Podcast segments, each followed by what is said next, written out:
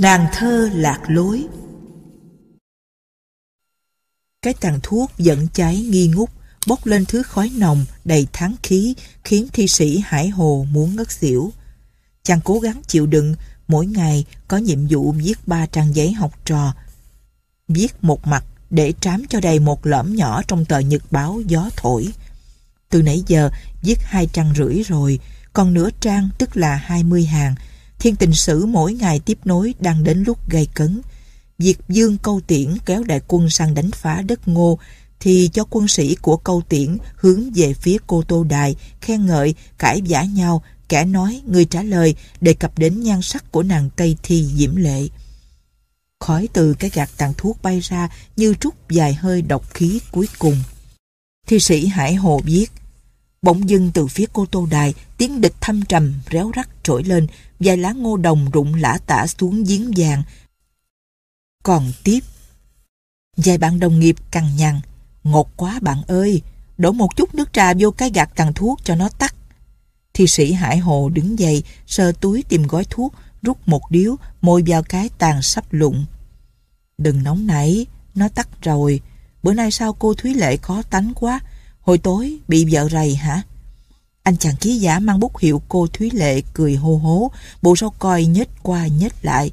Phá gạo hoài, bí mật nhà nghề, để thủng thẳng. Viết dài hàng nữa là bọn mình đi uống cà phê, viết ẩu không được. Cái mục gỡ rối tơ bò của tôi dạo này ăn khách, nữ độc giả bốn phương gửi thơ tới nườm nượp. Nói dốc, thú thật với anh, tôi chẳng bao giờ đọc một hàng, Văn chương gỡ rối đó giống như bài ca giọng cổ hồi năm 1930. Lại đây, mặc sức mà mơ mộng, nếu biết làm thơ như anh thì tôi sẽ gỡ rối bằng những bài thơ độc giả thích hơn. Nói xong, chàng trai cô Thúy Lệ khoe hàng chục cái thơ có dán tem. Bỗng dưng thi sĩ Hải Hồ thấy mình ganh tị du dơ. Từ hồi làm thơ cho đến lúc ra mắt tập thơ đầu tay, đôi mắt không tròn, chàng hứng chịu bao nhiêu thất bại, Tập thơ bán ế không đủ tiền trả cho nhà in, bạn bè chế giễu, đầu đuôi có hai bài phê bình ngắn, cho rằng đôi mắt không tròn là loại hiện sinh khó ngửi. Chàng gặp một bà quá phụ ở tận miệt lục tỉnh tuổi hơn 40 đến tìm để xin chữ ký và triện son. Lý do mua đem về cho cậu con trai, cậu này thích sưu tầm tất cả những tập thơ xưa và nay. Anh tốt số quá, suốt ngày làm quen với bao nhiêu cô gái.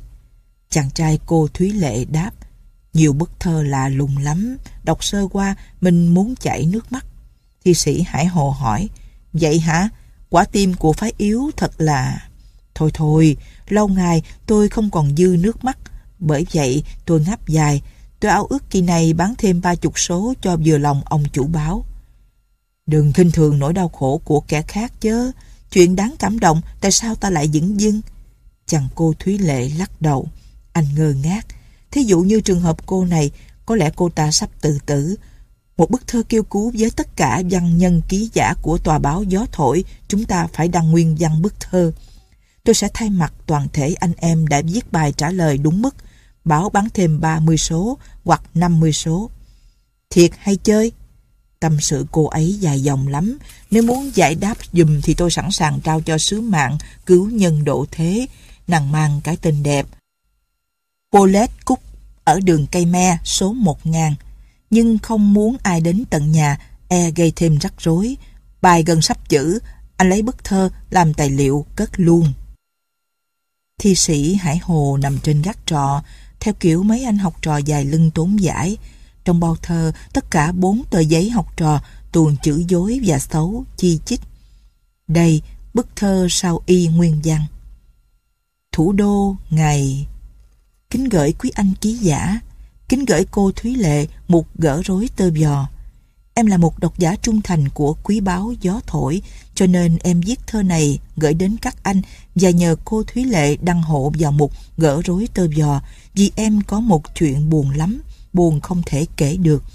Vậy em nhờ mấy anh có tấm lòng tốt và thương người, em không bao giờ đòi hỏi ở các anh tiền nhuận bút và chỉ cầu xin chuyện của em được đăng mau nếu được phổ biến thì em xin cảm ơn lắm và xin các anh nhớ ghi tên tác giả là người em đáng thương hại Paulette C. Tránh gặp mặt em tại nhà. Mong quý anh giúp đỡ em trên bước đường khổ sở, địa chỉ như sau, đường cây me, số 1000. Thi sĩ Hải Hồ lật qua, đọc tiếp bài tâm sự đính kèm, nguyên văn. Đêm nay, sao mình khó ngủ thế và chán đời quá. Đã thao thức bao đêm khi nhà nhà yên vui trong giấc điệp, thì trong lúc đó thân em nước mắt đầm đìa. Em khóc cho ai đây? Em cũng đang tự nghĩ. Đời em chắc có lẽ bị những ngôi sao sáng án ngữ chung quanh, nên đành lu mờ theo định luật khắc khe của tạo hóa ban cho. Thôi em không dám nói nữa vì nước mắt em đã rơi ướt giấy nhiều. Em phải thay từng trang. Em khổ quá vì ba má em đành sống ly thân. Ba em xưa kia địa vị tiền bạc nào thua kém ai. Còn má em thì thư ký đánh máy. Em phải sống với người gì và người dựng rễ. Lắm lúc vì em chửi mắng. Mày là đứa vô dụng, khùng điên, không cha, không mẹ. Trời ơi, còn cánh nào khổ hơn nữa hỡi các anh nhà báo. Không phải em muốn kể xấu gia đình, nhưng buồn quá, không biết giải lòng cùng ai, nên mượn trang báo gió thổi của quý anh để tâm tình trước là với các anh và tri kỷ bốn phương. Hỡi ơi, nếu tình đời chỉ có thế thì như mặt nước hồ thu dương chút lá vàng khô, đằng này sóng muốn êm mà gió không ngừng thổi cứ thổi để đưa chiếc lá đến một ngày lạnh lùng và ghê sợ nhất như trận bão lục đang tàn phá và giết chết bao nhiêu oan hồn. Trời ơi, ngày ghê gớm kinh thiên động địa ấy đã đến trên mái đầu xanh vô tội. Một hôm ấy, người dưỡng ghẻ của em đến gần và bảo Này cháu, thấy cháu lớn khôn nên dưỡng thấy cần săn sóc đến cháu về mọi mặt. Cháu nên xem cuộc sống tưng bừng của mùa xuân, đừng để mùa xuân già héo, rồi ổng nói tới những điều hại thuần phong mỹ tục, dụ dỗ em. Các anh ơi, em có thể nghe theo lời suối dục ấy không các anh? Danh dự của em còn đâu nữa, người dưỡng hứa cho em một số tiền lớn. Các anh ơi, chữ trinh đáng giá ngàn vàng phải không các anh? Vậy mà họ xem em như cỏ cây, em khóc liên tiếp mấy đêm các anh ạ. À. Các anh đừng cười đứa em ngây thơ, đau khổ này, có lẽ lúc chào đời em được trời phú cho cái tật ưa khóc. Chừng nào có một vị thiên thần hạnh phúc đưa tay níu em ra khỏi hoàn cảnh bất hạnh. Chừng ấy em sẽ cười và không biết nghĩ gì về đời em nữa. Các anh thân mến, em viết thư này đến nhờ giúp đỡ. Em chẳng cần xin tiền nhuận bút, nhưng điều quan trọng cho hạnh phúc của em là được các anh thuật hoàn cảnh và trả lời trên mặt báo. Đứa em đau khổ nhất đang mong đợi từng ngày, từng giờ. Paulette Cook Xem xong, thi sĩ Hải Hồ đi tới đi lui trên sàn gác. Trời nắng chang chang, chẳng nhất định xuống tầng dưới để ra đường. Trường hợp người đẹp Paulette ra sao, nàng nói thật lòng nhưng vì chưa quen diễn tả tâm sự bằng phương tiện mực đen giấy trắng nên dấp nhiều khuyết điểm về hành văn. Nàng đáng yêu chăng? Mái tóc nàng ra sao? Đôi mắt nàng chắc hẳn buồn bã. Đồng hồ chỉ 12 giờ 45. Bỗng dưng thi sĩ lại cương quyết hành động. Tại sao mình không lén đến tìm nàng theo địa chỉ ghi rõ trong thơ? Giờ trưa nàng có mặt tại nhà, nghe đâu bên Âu Châu, mỗi khi gặp tâm sự rắc rối, trai hay gái thường nhờ sở trinh thám tư hoặc văn phòng giao duyên để giải quyết dùm. Nhân viên các sở này làm việc nhanh chóng, kín đáo, họ đóng vai trò ông tơ bà Nguyệt nên thí nghiệm một phen. Chiếc xích lô máy ngừng lại đầu đường cây me, hẻm quá nhỏ, trẻ con chạy dẫn lăn xăng, mấy người bán rau cải chân bày thúng mũng chật cả lối đi. Thi sĩ Hải Hồ dùng phương tiện xây dịch ấy để tránh cặp mắt tò mò của người đẹp Paulette Cook. Văn nhân, ký giả thường đi Vespa hoặc xe đạp hoặc đi bộ. Nếu tinh mắt thì nàng chẳng bao giờ chú ý đến người thi sĩ trên chiếc xích lô máy. Đường cây me mới tráng đá, số nhà còn hỗn loạn, căn này số 75, căn kế bên số 108A, số chẳng lẽ lộn xộn. Tuy nhiên nhà khá đẹp, cửa sổ sơn xanh đỏ lòe loẹt, nhà ở không ra nhà ở, quán giải khác chẳng ra quán giải khác. Những tấm bảng nhỏ kẻ chữ nhà bán, nhà sang. Đó đây, một vài cô gái già trước tuổi mặc kiểu quần áo ngủ, đứng nhìn phía chân trời bị chắn ngang. Khói thuốc chập chờn bao phủ mấy ngón tay thoa màu hường, trưa thiếu gió. Thi sĩ Hải Hồ dài bên tả, bên hữu, đây là nhà số 998, kế bên là 997, rồi 1004B. Người đẹp đâu rồi? Ai là người toan tự tử vì ông dượng ghẻ háo sắc? Dãy nhà trông nghiêm trang quá, cửa cái đóng hờ, giờ trưa.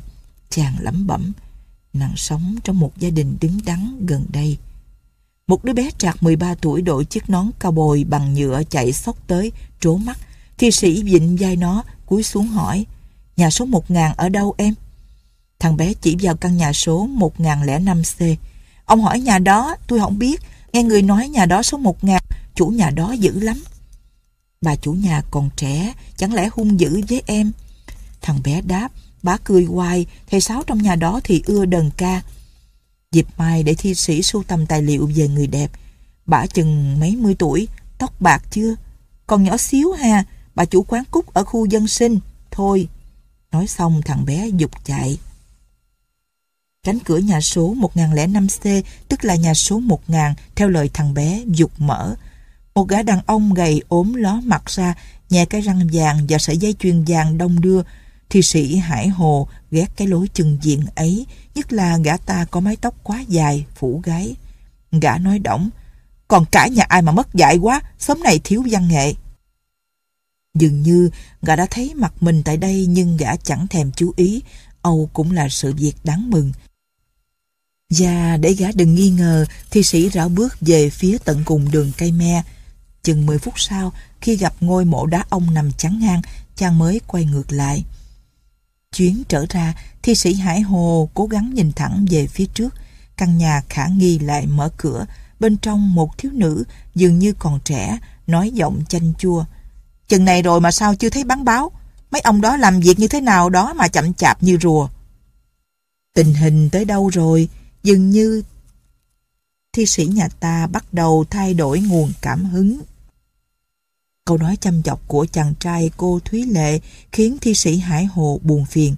Từ khi theo dõi nơi ăn chỗ ở của người đẹp, chàng vừa hy vọng vừa thất vọng. Tại sao người đẹp lại lọt vào tay một kẻ thất phu như thế? Chàng muốn vào khu dân sinh tìm quán cúc để hỏi thêm nhưng chưa đủ phương tiện. Tiền bạc ít quá. Chiều hôm qua, chàng đi một vòng liếc tìm bản hiệu các quán giải khác. Quán đóng cửa vì còn sớm. đề tư của Paulette như thế nào? Ông dựng rễ si tình là ai? Nhiều phen chàng toan trở lại rình mò căn nhà đường cây me nhưng lại ngại ngùng. Gã đàn ông đeo sợi dây chuyền có nụ cười răng vàng nọ thuộc vào hàng hạ cấp. Nếu gã xông ra để chất vấn, chàng trả lời thế nào cho xuôi. Người đẹp dặn đừng đến tìm nhà kia mà. Chàng ký giả cô Thúy Lệ nói tiếp. Tội nghiệp thi sĩ, muốn cứu vớt người đẹp hả? Gặp chưa? Bị hất hủi rồi chăng? Thi sĩ Hải Hồ nói gắt. Anh thiệt là vô nhân đạo, tôi gặp nàng rồi, và chiều nay chúng tôi hẹn nhau. Sao chừng này chưa đi?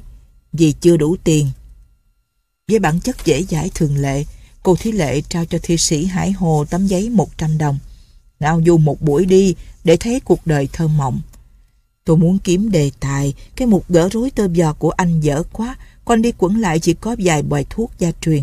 Văn chương vô thưởng vô phạt, giúp da mân trớn, nịnh bợ, đăng tâm sự của độc giả chán ấy. Nhờ vậy mà tôi thu hút cảm tình của nhiều độc giả. Anh đọc kỹ lần nào chưa? Tôi đăng nguyên văn rồi thêm lời an ủi xây dựng. Nhiều cô muốn tự tử để phủi sạch nợ đời, tỏ bày tâm sự. Rồi sau khi đọc bài giải đáp của tôi, họ trở nên lạc quan, bất chấp mọi trở ngại để tiến lên con đường hạnh phúc.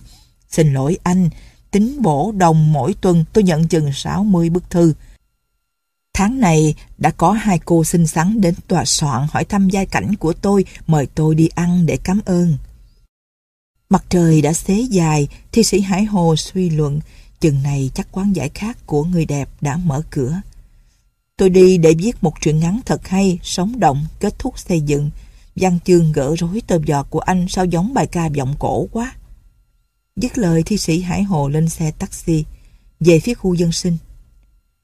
Xe dừng lại. Ánh đèn neon sáng rực. Mấy nữ chiêu đãi bắt đầu kéo ghế kéo bàn ra và cô còn nằm nghỉ lưng trên chiếc ghế phô tơi. Có cô đang nặng mụn, thoa phấn, kẻ chân mài. Mặc dầu nghe hàng chục tiếng mời mọc, thi sĩ Hải Hồ vẫn tay ngơ mắt điếc, lách qua những dãy bàn ghế đến quán cúc. Chàng ngồi xuống. Đã 6 giờ chiều, tại quán này chàng là người thân chủ đến trước tiên. Các cô chạy đến bao giây niềm nở. Uống gì anh? 33.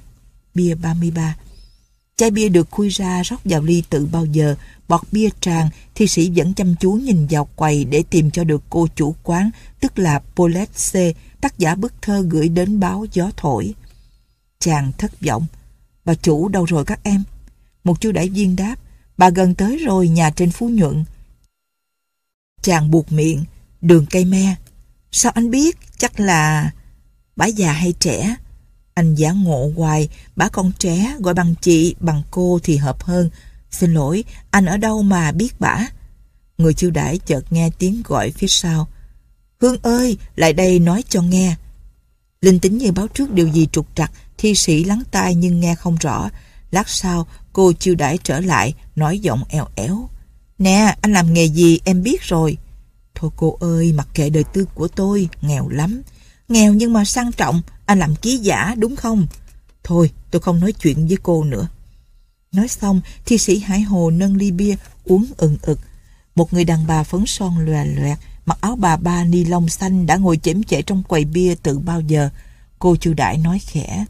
Cô chủ của em đó. Ủa, anh uống bia lẹ vậy, để em đem thêm hai chai nữa. Gương mặt phàm tục của bà chủ khiến thi sĩ Hải Hồ cục hứng. Chàng nói, thôi, tôi đi bây giờ. Cô chiêu đãi đến gần. Tội nghiệp em. Anh mắng em lớn tiếng, bà chủ nghe được, bà rầy. Bà chủ quán phàm phu tục tử ấy có thể là Polesse sao? Vô lý, thi sĩ tự an ủi như vậy. Đột nhiên, thi sĩ suýt kêu rú lên, bà ta trải ra tờ báo gió thổi, lật xem trang 2, nơi đăng một gỡ rối tơ giò.